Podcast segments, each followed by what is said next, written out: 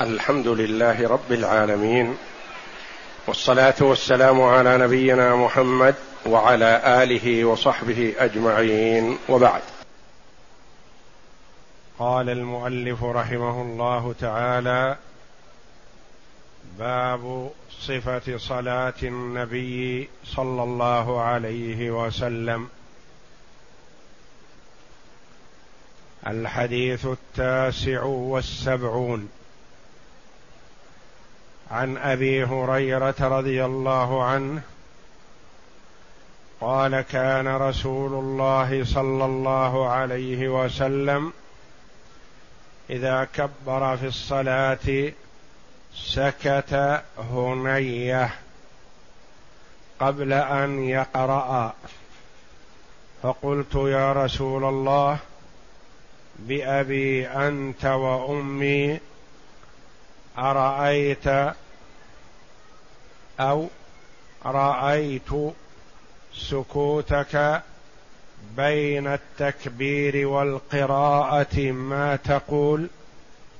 قال أقول اللهم باعد بيني وبين خطاياي كما باعدت بين المشرق والمغرب. اللهم نقني من خطاياي كما ينقى الثوب الأبيض من الدنس. اللهم اغسلني من خطاياي بالماء والثلج والبرد.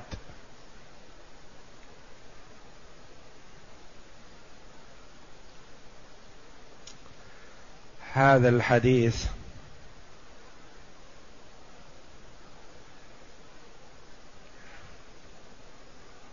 يبين فيه النبي صلى الله عليه وسلم بعد سؤال أبي هريرة رضي الله عنه استفتاحه صلى الله عليه وسلم الصلاة.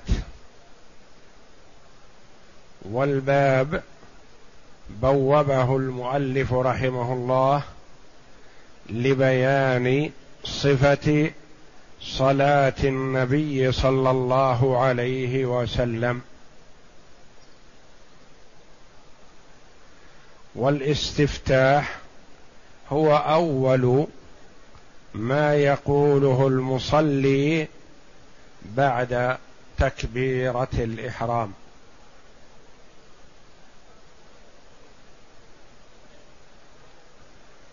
والنبي صلى الله عليه وسلم أمر الأمة أن يأخذوا عنه الصلاة ويصلوا كصلاته صلى الله عليه وسلم في قوله عليه الصلاة والسلام صلوا كما رأيتموني أصلي.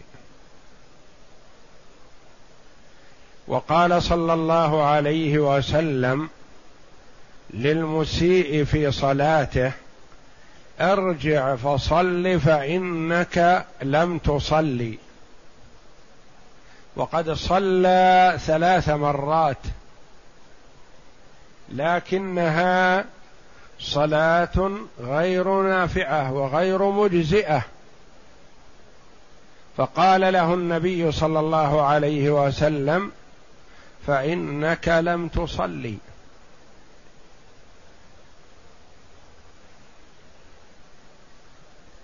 وقال ابن مسعود وكذا ابن عمر رضي الله عنهم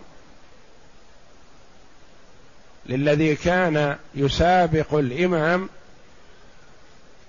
لا وحدك صليت ولا بإمامك اقتديت. ما صليت وحدك فيكون لك درجة واحدة من سبع وعشرين. ولا اقتديت بالإمام فيكون لك سبع وعشرون درجة. ضيعت هذا وهذا.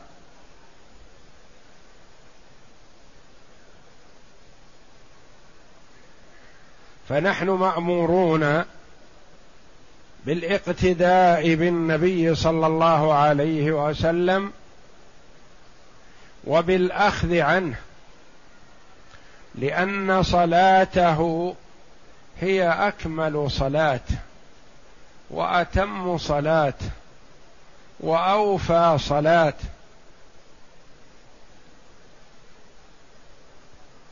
فمن اقتدى به صلى الله عليه وسلم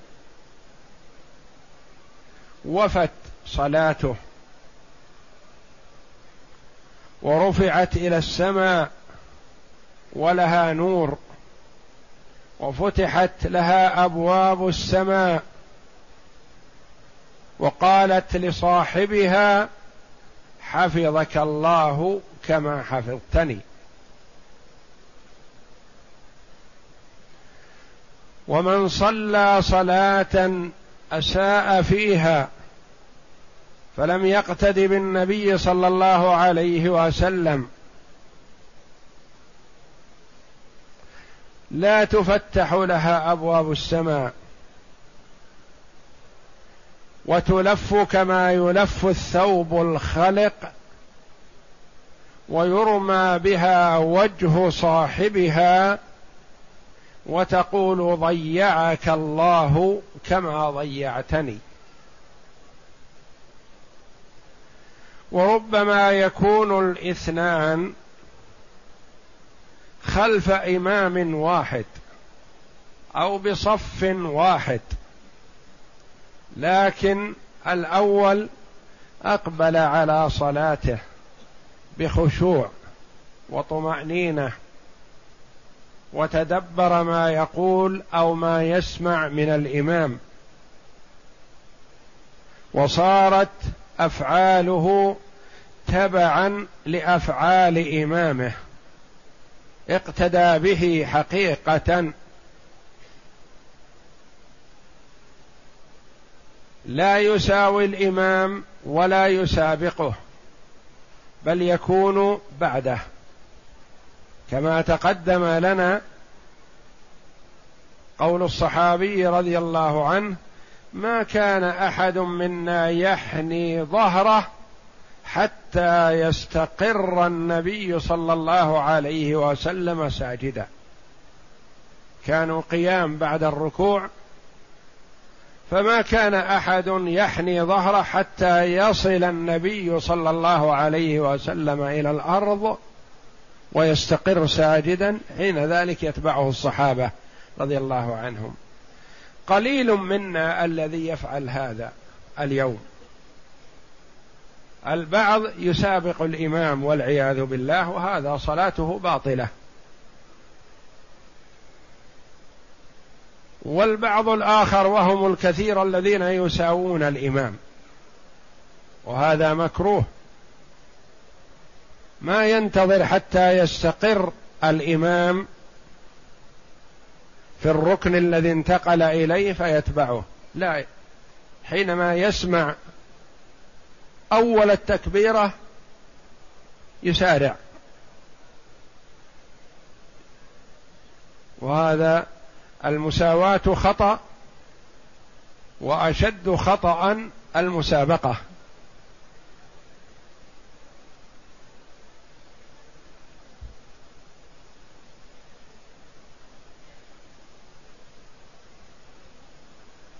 فقد قال عليه الصلاة والسلام صلوا كما رأيتموني أصلي. وقال أما يخشى الذي يرفع رأسه قبل الإمام أن يحول الله رأسه رأس حمار أو صورته صورة حمار.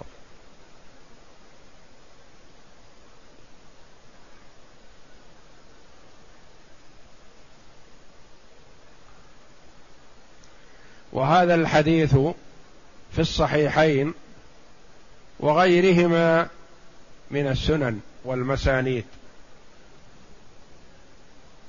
يقول أبو هريرة رضي الله عنه الذي حفظ لنا كثيرا من حديث الرسول صلى الله عليه وسلم وسنته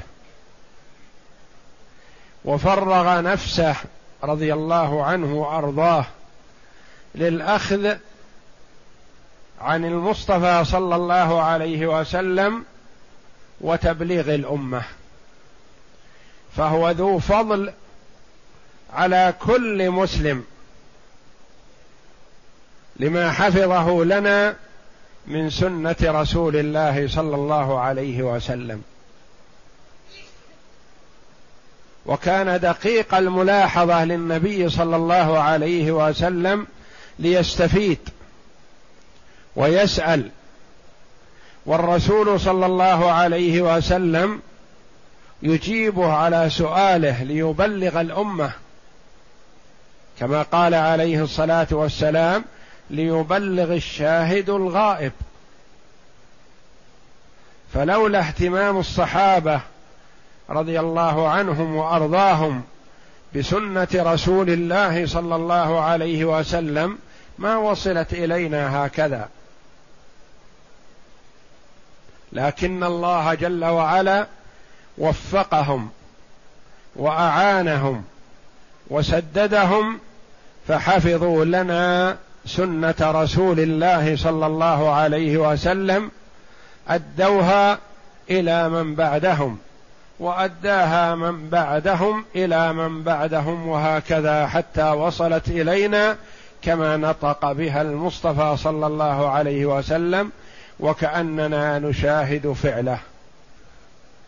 فالموفق منا من أخذ بالأحاديث الصحيحة عن النبي صلى الله عليه وسلم وطبقها ولم يأخذها للدراسة فقط أو للعلم فقط أو للامتحان فقط أو ليتلو أو ليقرأ أو ليبلغ الناس ما سمع وإنما ليطبق. اولا وقبل كل شيء.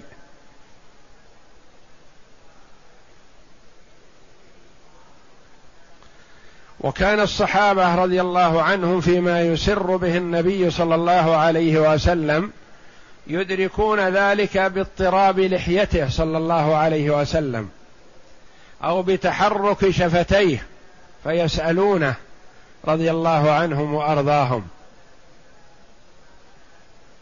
هذا أبو هريرة رضي الله عنه يقول كان رسول الله صلى الله عليه وسلم إذا كبر في الصلاة سكت هنيه.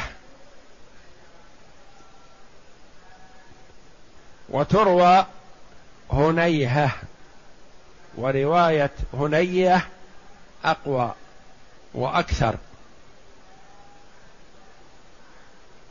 والهنيه قال في القاموس الهن بالكسر الوقت.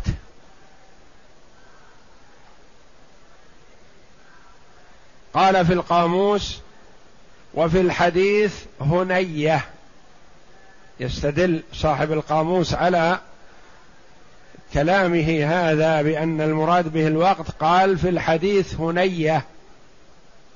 وهنيه مصغر هنه.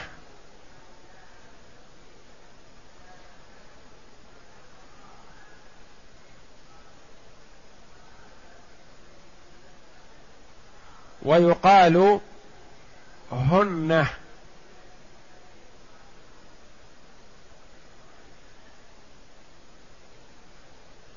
والمراد قليل من الزمن. وأصل هنوة أصلها من الواو هنوة. فلما صغرت يعني أنها وقت يسير قليل قيل هنيوة. هنيوة. بضم الهاء وفتح النون. هنيوه قال أهل التصريف اجتمعت الواو والياء وسبقت إحداهما يعني كانت الأولى وسبقت إحداهما بالسكون. فقلبت الواو ياء فاجتمعت ياءان. فأدغمت الياء بالياء. فصارت هنية.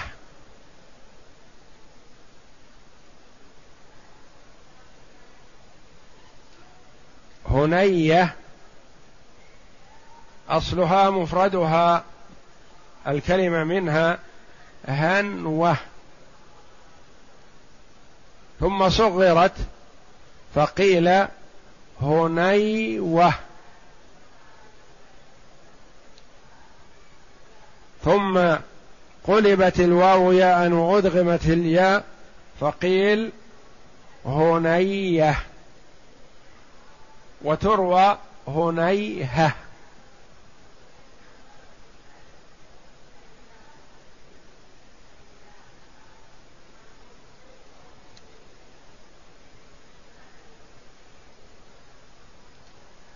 يقول سكت قليل من الزمن.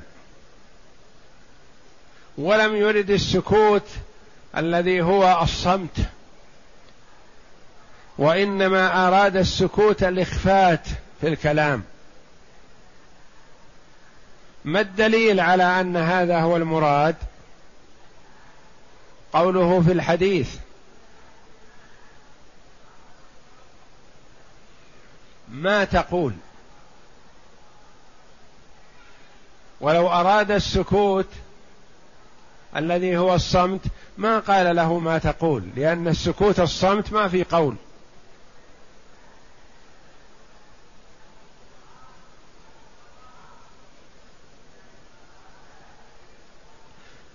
سكت بمعنى أسر وأخفت بالكلام.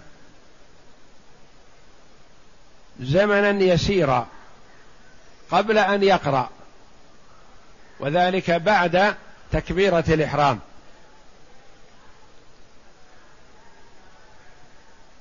فقلت يا رسول الله.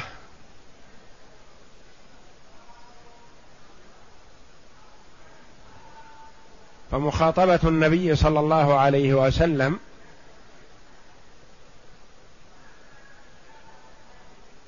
بهذا الأسلوب مأمور بها. يقول يا رسول الله أو يا نبي الله. ولا يقول يا محمد وإنما الأعراب هم الذين إذا جاء الأعرابي قال يا محمد ما عنده من الأدب ما عند الصحابة رضي الله عنهم وأرضاهم. فقلت يا رسول الله ولم يكتفي بهذا بالتلطف وإنما قال بأبي أنت وأمي. بأبي أنت وأمي.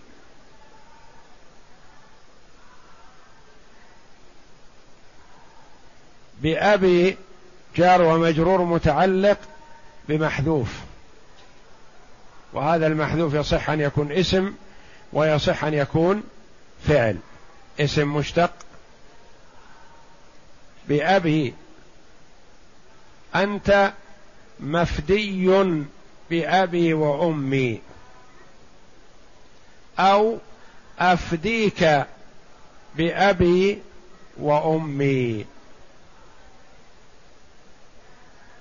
يعني أجعل أمي وأم وأبي فداءك. قال العلماء في هذا دلالة على أنه يجوز للمرء أن يقول لمن يعزه ويجله أفديك بأبي وأمي. وبعضهم قال لا لا يسوغ مثل هذا إلا للرسول صلى الله عليه وسلم. هو الذي يفديه المرء بنفسه وبأبيه وبأمه وبكل قريب. وأما غيره من الناس فلا يجوز أن تقول له افدك بأبي وأمي كأنك يعني تفضله على أبيك وأمك. وقد لا يستحق هذا الفضل. فالأولى الا يقول المرء هذا إلا لمثل الرسول صلى الله عليه وسلم لأنه يستحق ذلك.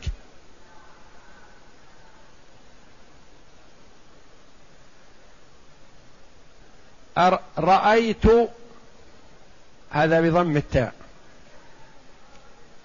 وإذا أتى بالهمزة قبل يقول أرأيت سكوتك. رأيت بضم التاء. وهذه الرؤية بصرية. رؤية علمية قلبية. لأنه لا شيء يرى يرى بالعين. رأيت سكوتك بين التكبير والقراءة. يعني يكون بين تكبير تكبيرة الإحرام وقراءته وقفة. ما هي؟ وهذا دليل على حرص أبي هريرة رضي الله عنه على العلم والأخذ عن النبي صلى الله عليه وسلم والا يفوته شيء من صفة صلاة النبي صلى الله عليه وسلم. ما تقول هذا دليل على أنه ما قصد بالسكوت الصمت وإنما قصد بالسكوت الإخفات. يعني كونه أسر.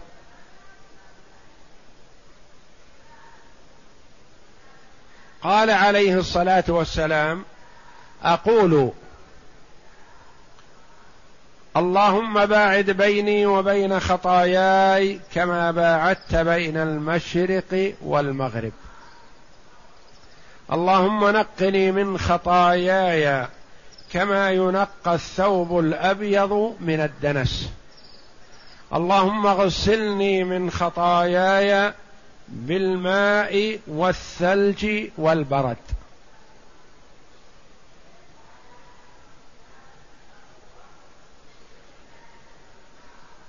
اولا قول النبي صلى الله عليه وسلم اللهم. تقدم لنا هذا أنها بمعنى يا الله. والميم في الأخير جاءت بدل الياء. فلا يجمع بينهما فلا يقال يا اللهم إلا في الضرورة أو في الشعر. وإنما إذا قلت يا تقول يا الله. وإذا لم تأتي بالياء قلت اللهم اللهم اغفر لي. بمعنى يا الله. اللهم باعد بيني وبين خطاياي كما باعدت بين المشرق والمغرب. هذا طلب من العبد يطلب من ربه جل وعلا أن يباعد بينه وبين خطاياه بحيث لا يلتقي مع خطاياه ابدا بحيث تمحى وتزول. وتغفر. كما لا يلتقي المشرق والمغرب يقول اجعلني لا ألتقي مع خطاياي. طلب المغفرة والرحمة وغفران الذنوب وإبعادها عن العبد. كمباعدة المشرق عن المغرب. كما أن المشرق والمغرب لا يمكن أن يلتقيان فكأنه يقول يا ربي اجعلني لا ألتقي مع خطاياي كما لا يلتقي المشرق والمغرب.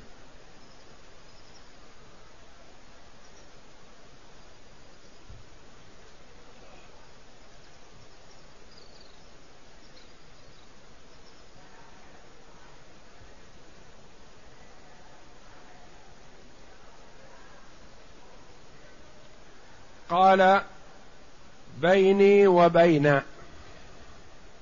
ما قال؟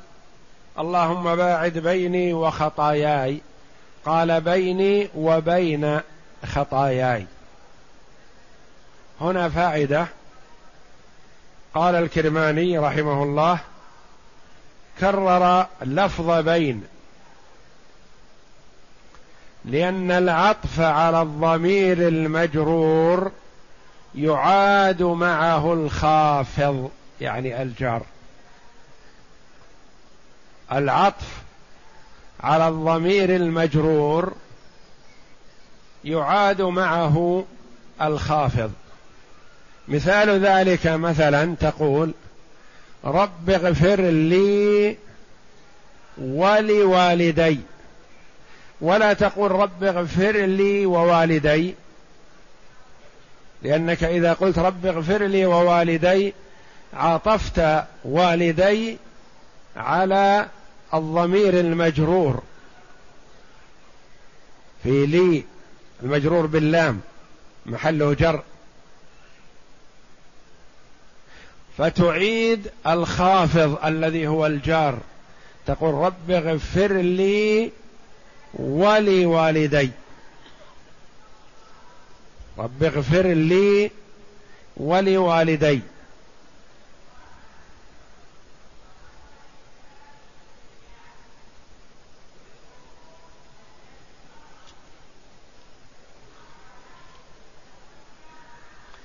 اللهم باعد بيني وبين خطاياي كما باعدت بين المشرق والمغرب. اللهم نقني من خطاياي كما ينقى الثوب الأبيض من الدنس. سؤال آخر. المعنى واحد واللفظ مختلف.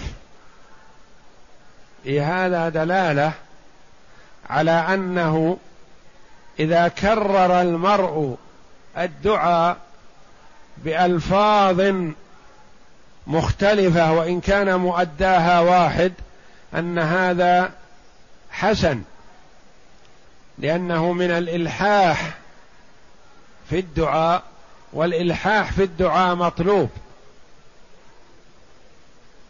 فكلما ألح العبد على ربه وكرر فحري أن يستجاب له.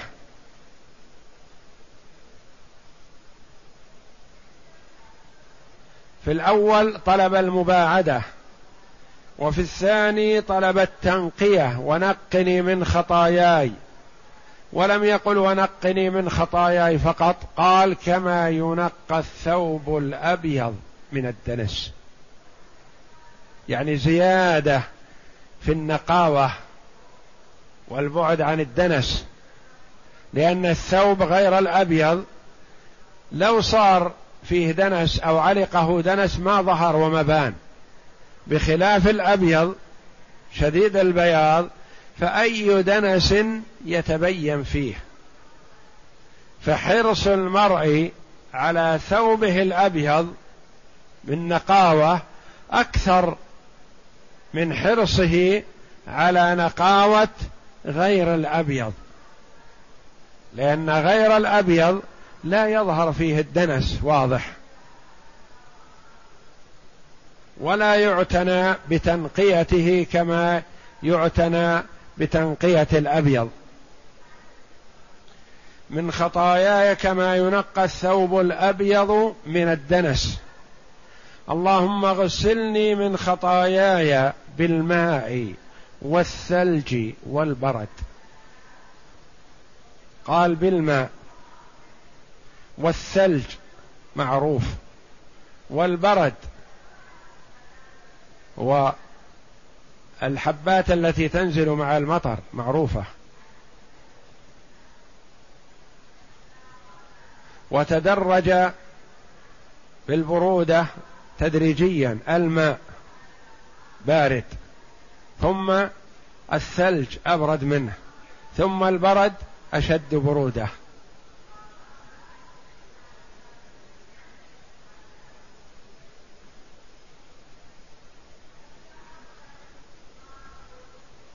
قد يقول قائل تنقية الثوب من الدنس وغسله وتطهيره بالماء الحار أكثر من الماء البارد.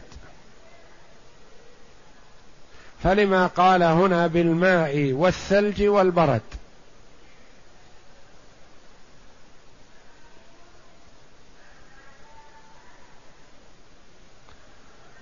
روي عن شيخ الإسلام ابن تيمية رحمه الله أنه قال صور الخطايا كأنها نار محرقة. لأن الخطايا توصل صاحبها إلى النار.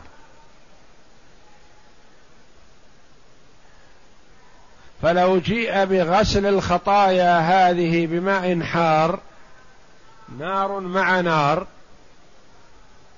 وإنما تطفأ نار الخطايا بالبرودة. بالماء اولا ثم الثلج ثم البرد.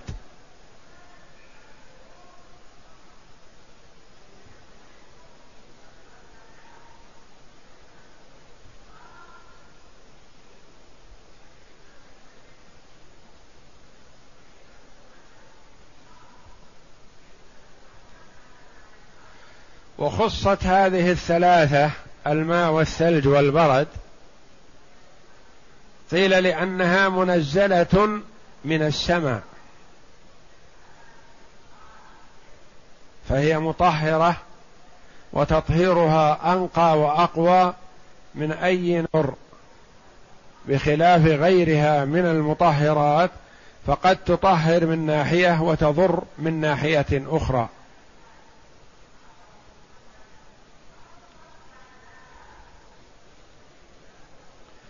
ثم هذه الدعوات الثلاث اللهم باعد بيني وبين خطاياي كما بعدت بين المشرق والمغرب اللهم نقني من خطاياي كما ينقى الثوب الأبيض من الدنس اللهم اغسلني من خطاياي بالماء والثلج والبرد.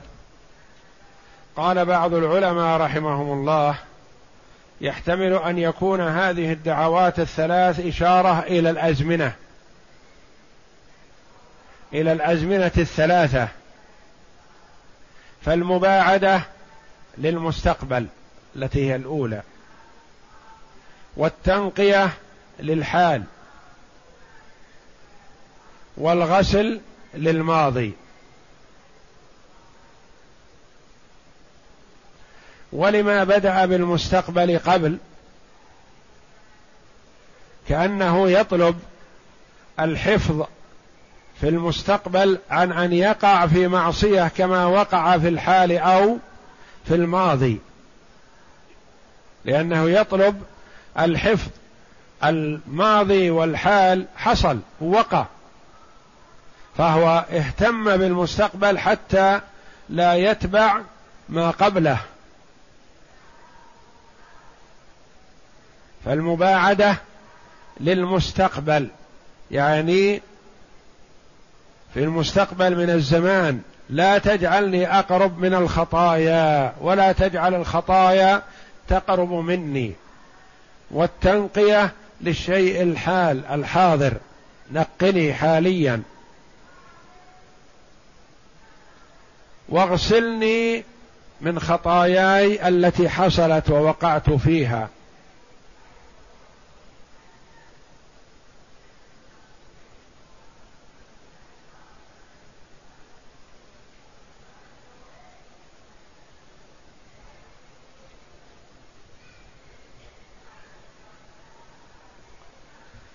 وهذا نوع من أنواع الاستفتاح التي استفتح بها النبي صلى الله عليه وسلم.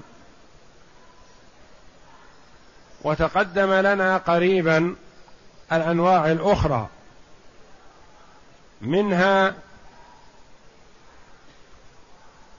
ما استفتح به النبي صلى الله عليه وسلم واستفتح به عمر وكان يجهر به أحيانا ليؤخذ عنه وليعلم من خلفه.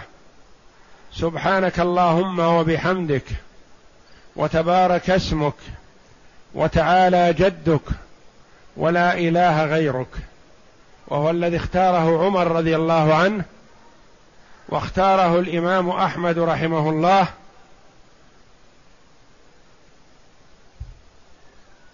وغيره صحيح لكن هذا اختاروه لما اشتمل عليه من الثناء على الله جل وعلا والتسبيح والتقديس والتنزيه لله جل وعلا. سبحانك اللهم وبحمدك وتبارك اسمك وتعالى جدك ولا إله غيرك. والثالث الاستفتاح الطويل. ثبت في صحيح مسلم وفي غيره من السنن. إلا أن هذا يحسن أن يكون في قيام الليل حينما يصلي المرء وحده. ولهذا قال العلماء يستحب أن يؤخذ بالاستفتاح القصير في الفرائض حتى لا يطيل على المأمومين. فيستفتح الإمام بالاستفتاحات القصيرة كما في هذا الحديث الذي معنا وفي قول سبحانك اللهم وبحمدك وتبارك اسمك وتعالى جدك ولا إله غيرك. والاستفتاح الذي سيأتي الثابت في صحيح مسلم قالوا يجعله في قيام الليل إذا استفتح به. ويحسن للمرء أن يستفتح بهذا أحيانا وبهذا أحيانا وبهذا أحيانا ليحفظ سنة رسول الله صلى الله عليه وسلم. والاستفتاح الثالث ما رواه علي بن أبي طالب رضي الله عنه عن رسول الله صلى الله عليه وسلم أنه كان إذا قام إلى الصلاة قال وجهت وجهي للذي فطر السماوات والأرض حنيفا وما أنا من المشركين. إن صلاتي ونسكي ومحياي ومماتي لله رب العالمين لا شريك له. وبذلك أمرت وأنا أول المسلمين. اللهم أنت الملك لا إله إلا أنت أنت ربي وأنا عبدك. ظلمت نفسي واعترفت بذنبي فاغفر لي ذنوبي جميعا إنه لا يغفر الذنوب إلا أنت. واهدني لأحسن الأخلاق لا يهدي لأحسنها إلا أنت.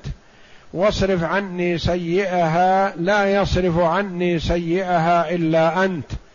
لبيك وسعديك والخير كله في يديك والشر ليس إليك أنا بك وإليك تباركت وتعاليت أستغفرك وأتوب إليك.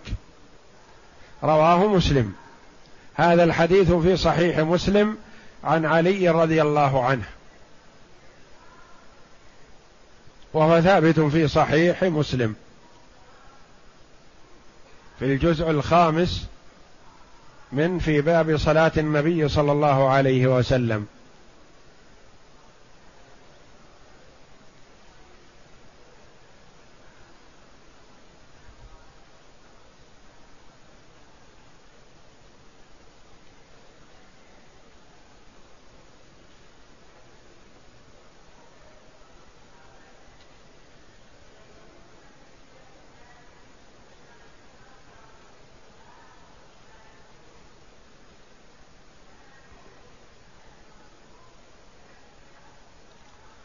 يقول هنا في الكتاب أرأيت سكوتك بضم التاء والمراد بالسكوت ضد الجهر لا ضد الكلام. الأولى أن يقول أرأيت سكوتك. إذا أتى بالهمزة أولا يقول أرأيت. وإذا لم يأتي بالهمزة كما هي في بعض الروايات رأيت سكوتك.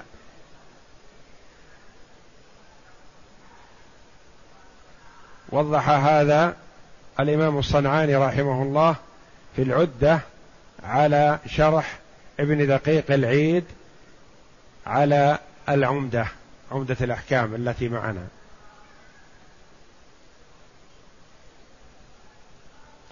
والمراد بالسكوت هنا ضد الجهر لا ضد الكلام. ويدل عليه عبارة ما تقول. لأنه كيف يقول إنك ساكت ماذا تقول؟ الساكت ما يقول شيء لكنه أراد بالسكوت هنا الإسرار.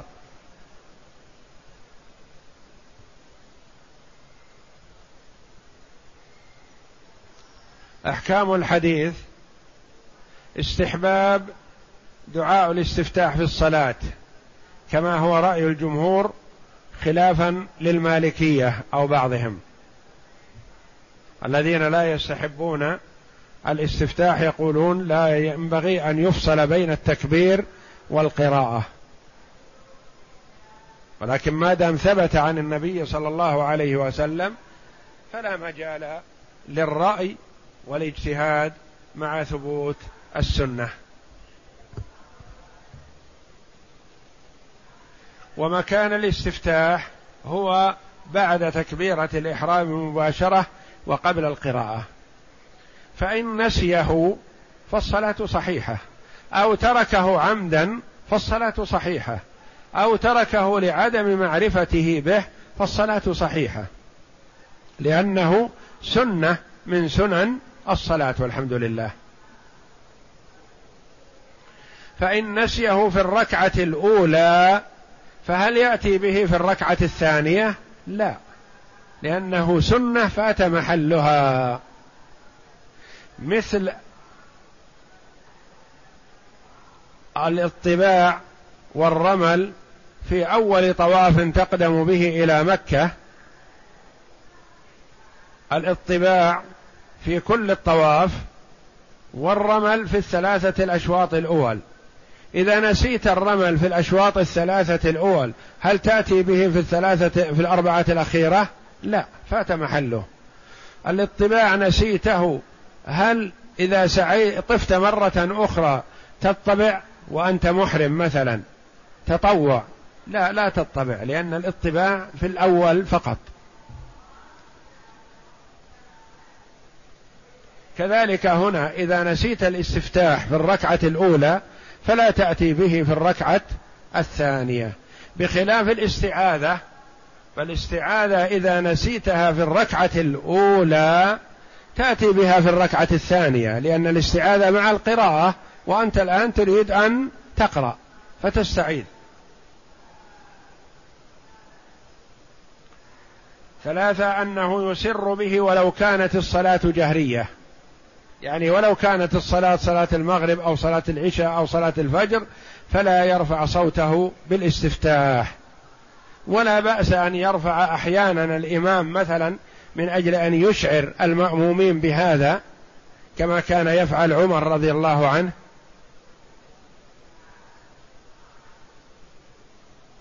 خمسة أربعة أنه لا يطال في الدعاء. ولا سيما في الجماعة للصلوات المكتوبة. يعني إذا أطال الإنسان الاستفتاح فوت طول على المأمومين وربما شق على من يشق عليه طول القيام. وإنما الإمام يلتمس الاستفتاح المختصر. إذا كان الواحد منا إماما فلا يأتي بالاستفتاح الطويل. وإذا صلى من الليل أو بالنافله نهارا مثلا فله أن يأتي بالاستفتاح الطويل. خمسة حرص الصحابة رضي الله عنهم على تتبع أحوال الرسول صلى الله عليه وسلم في حركاته وسكناته. يعني كانوا يهتمون الاهتمام العظيم رضي الله عنهم وأرضاهم حتى يبلغوا اولا ليأخذوا ذلك عنه ويطبقوه وليبلغوه للأمة. ففائدة العلم العمل. اولا يعمل المرء بنفسه ثم يبلغ غيره.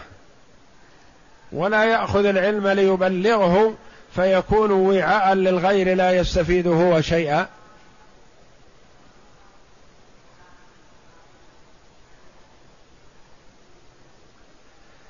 أنه ينبغي في مواطن الدعاء أن يلح الإنسان ويكثر في طلب الشيء.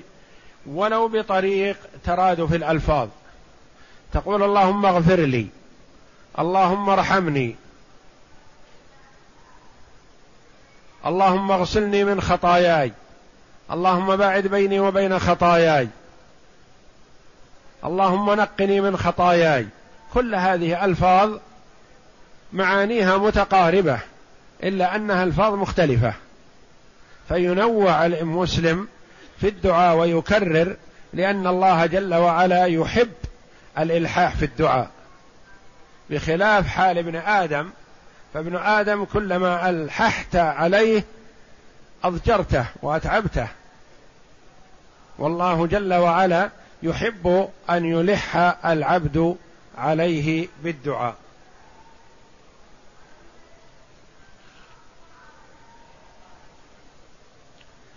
قال فإن هذه الدعوات تدور كلها على محو الذنوب والإبعاد عنها. ومعاني الماء والثلج والبرد متقاربة يعني لأنها كلها آلة غسل يغسل بها. والمقصود منه متحد وهو النقاوة من الخطايا والإبعاد عنها. وهو الانقاء من حرارة الذنوب بهذه المواد الباردة. ثبت عن النبي صلى الله عليه وسلم استفتاحات كثيرة كما عرفنا. منها هذا الدعاء الذي معنا. اللهم باعد بيني وبين خطاياي إلى آخره. ومنها وجهت وجهي للذي فطر السماوات والأرض حنيفا وما أنا من المشركين الذي تقدم. ومنها قول سبحانك اللهم وبحمدك وتبارك اسمك وتعالى جدك ولا إله غيرك. وكلها كما تقدم لنا عن الإمام أحمد رحمه الله أنها جائزة. واختار الإمام أحمد رحمه الله سبحانك اللهم وبحمدك وتبارك اسمك. وكان عمر يجهر به أحيانا رضي الله عنه ليؤخذ عنه.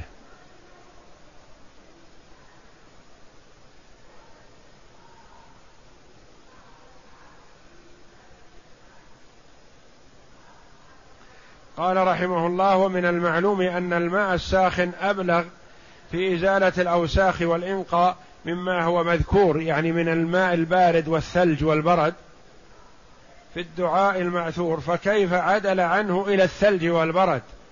مع أن المقصود طلب الإنقاء والتنظيف. الجواب قد حصل من العلماء رحمهم الله تلمسات كثيرة في طلب المناسبة وأحسنها ما ذكره ابن القيم عن شيخ الإسلام ومعناه لما كانت كان للذنوب حرارة ناسب أن تكون المادة المزيلة لهذه آه هذه الباردة لتطفئ هذه الحرارة وذاك التلهب. لأن الذنوب حرارتها فيها حرارة وحرارتها من جهنم وهي المسببة لدخول جهنم والعياذ بالله. فناسب طلب النقاوة بهذه المنظفات الذي هي الماء والماء البارد والثلج والبرد لإطفاء حرارة الذنوب. والله أعلم. وصلى الله وسلم وبارك على عبده ورسول نبينا محمد وعلى آله وصحبه أجمعين.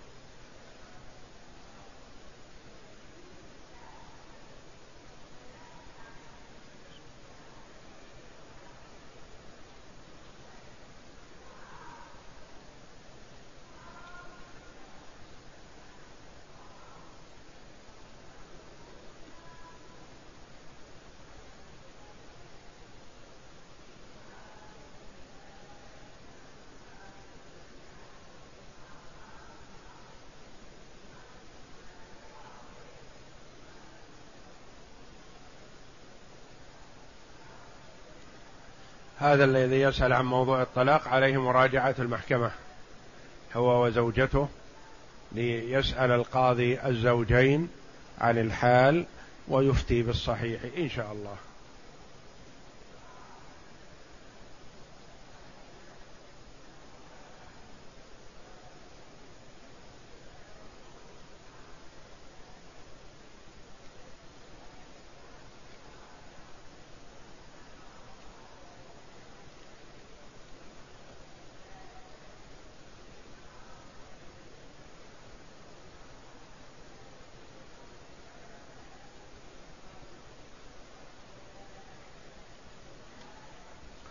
هل خروج الدم من الأنف للمحرم ينقض إحرامه. لا خروج الدم من الأنف ولا من أي مكان من الجسد لا يؤثر على الإحرام والحمد لله. وإنما الخروج الدم إذا كان فاحش وكثير فهو ينقض الوضوء فقط. وأما الإحرام فلا يؤثر عليه.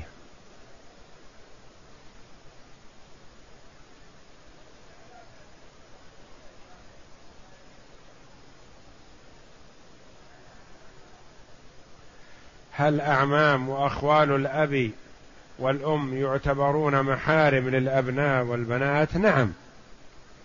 نعم. عم الأم عم لأولادها وبن من بنين وبنات. فبنات المرأة لا يحتجبن عن عم أمهن ولا عن خال أمهن.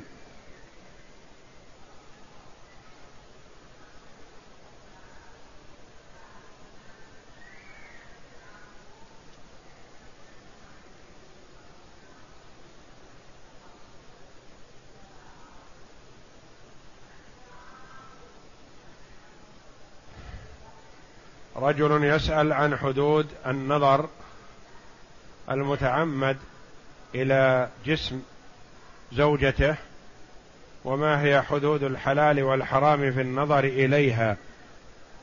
ينظر إلى عموم بدنها. له أن ينظر إلى عموم بدنها.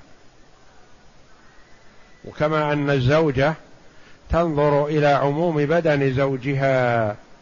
كما في قوله جل وعلا هن لباس لكم وأنتم لباس لهن.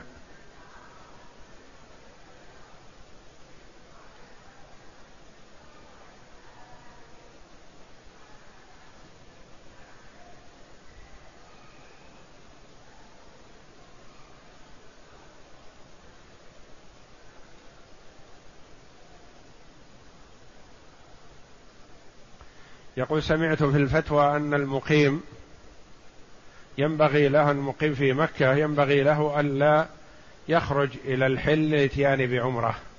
وقد قال رسول الله صلى الله عليه وسلم تابعوا بين الحج والعمرة الحديث.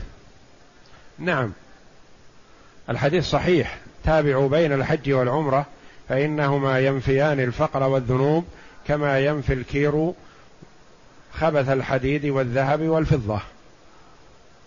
والنبي صلى الله عليه وسلم دخل مكة عدة مرات فلم يخرج صلى الله عليه وسلم للإتيان بعمرة. والصحابة الذين كانوا معه دخلوا مكة محرمين بالعمرة فلما تحللوا منها ما خرجوا للإتيان بعمرة أخرى. فالداخل إلى مكة بعمرة أو بحج لا يخرج للإتيان بعمرة أخرى. ومن أراد الدخول إلى مكة نقول له لا تحرم نفسك ادخلها محرما ولا تحرم نفسك العمرة. والمقيم بمكة يحسن منه أن يكرر ويكثر من الطواف بالبيت شرفه الله. وذلك أن أهم أعمال العمرة هو الطواف بالبيت وهو أفضل أفعال العمرة الطواف بالبيت وهو متيسر للمرء. فبالله عليك إذا خرج من مكة إلى التنعيم كم يستغرق من الوقت؟ ثم أحرم من هناك ودخل ماذا يستغرق من الوقت؟ ثم طاف ثم سعى واشتغل بعمرته هذه كم يستغرق من الوقت؟ لو صرف هذا الوقت في الطواف على كم يحصل من طواف مشروع يؤجر عليه. وخروجه يقول أئمتنا وعلماؤنا رحمهم الله هؤلاء الذين يذهبون إلى التنعيم لا أدري يأثمون أو يؤجرون. يأثمون أو يؤجرون. هذا قاله للتحذير من ذلك لأنه ما كان الصحابة يفعلونه. ما فعل الصحابة أنه يأتي بعمرة ثم يخرج من الغد وبعد الغد ليأتي بعمرة. وهل نحن أحرص على على فعل الخير من الصحابة رضي الله عنهم؟ والرسول صلى الله عليه وسلم أقام أيام فتح مكة بمكة أياما. وما خرج للإتيان بعمرة وما خرج أحد من الصحابة. خرجت عائشة رضي الله عنها في حجة الوداع للإتيان بعمرة فقال العلماء رحمهم الله من كان وضعه من النساء مثل وضع عائشة فلتخرج للإتيان بعمرة. ومن لا فلا ما خرج سوى عائشة. وعائشة رضي الله عنها أحرمت بالعمرة من ميقات أهل المدينة من ذي الحليفة. فلما قربت من مكة حاضت لحكمة يريدها الله جل وعلا للتشريع للعباد. فدخلت مكة فما استطاعت أن تطوف ولا تؤدي عمرتها. فجاء يوم التروية اليوم الثامن من ذي الحجة وهي على حيضها. ما طهرت حتى تؤدي العمرة. فأمرها النبي صلى الله عليه وسلم أن تدخل الحج على العمرة وتصبح قارنة. فبعد إتمامها للحج والعمرة قالت يا رسول الله صواحبي النساء اللاتي معك يرجعن بحج وعمرة وأنا أرجع بحج فقط؟ فطلبت منه أن يأذن لها في أن تأتي بعمرة. فأخبرها صلى الله عليه وسلم بأن إحرامها هذا حج وعمرة. فألحت عليه فأجابها صلى الله عليه وسلم وأمر أخاها عبد الرحمن بن أبي بكر أن يخرج بها إلى التنعيم لتأتي بعمرة. فقال العلماء من كان وضعه من النساء مثل وضع عائشة هكذا فلتخرج تأتي بعمرة. ومن لا فلا. وعبد الرحمن بن أبي بكر رضي الله عنه خرج مع عائشة وما أحرم معها. خرج مرافقا لها وما أحرم. فما ينبغي لمن دخل مكة بعمرة أن يخرج للإتيان بعمرة.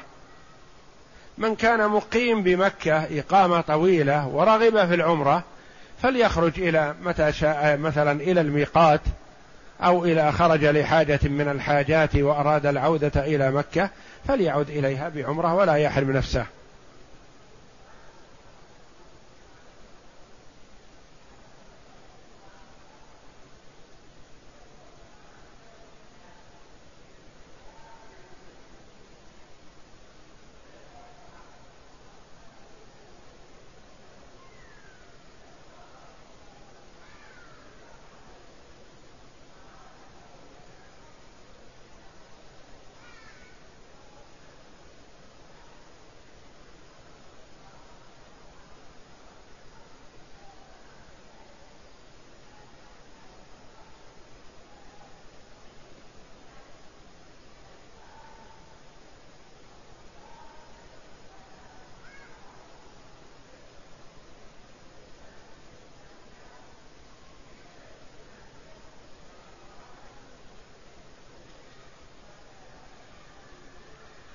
يقول نزلنا في أحد أسفارنا منزلا بالليل فخشينا من دواب الأرض فاتفقنا على أن يجلس كل منا داخل حلقة تعمل على الأرض.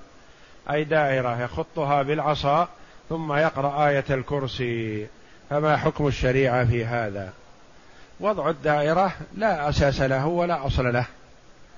إذا قرأ المسلم اولا إذا نزل منزلا وقال أعوذ بكلمات الله التامات من شر ما خلق لم يضره شيء حتى يرحل من منزله هذا بإذن الله.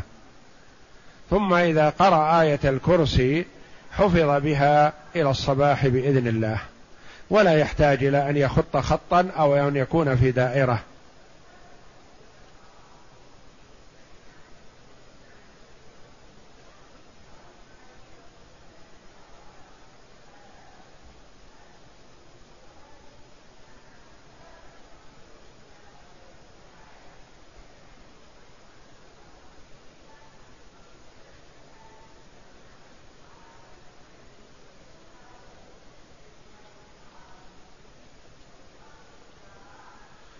يقول لو خرج الموجود في مكة خارج مكة وأراد العودة إليها هل يعود إليها بعمرة؟ أقول نعم إذا دخل مكة بعمرة وأراد الخروج لحاجة من الحاجات كان خرج إلى جدة أو خرج إلى الطائف أو خرج إلى المدينة وأراد العودة إلى مكة فليعد إليها بعمرة ولا يحرم نفسه فأنا أقول من كان بمكة لا يحسن أن يخرج للإتيان بعمرة أخرى. ومن خرج عن مكة لحاجة وأراد العودة إليها فليعد إليها بعمرة. أفضل له.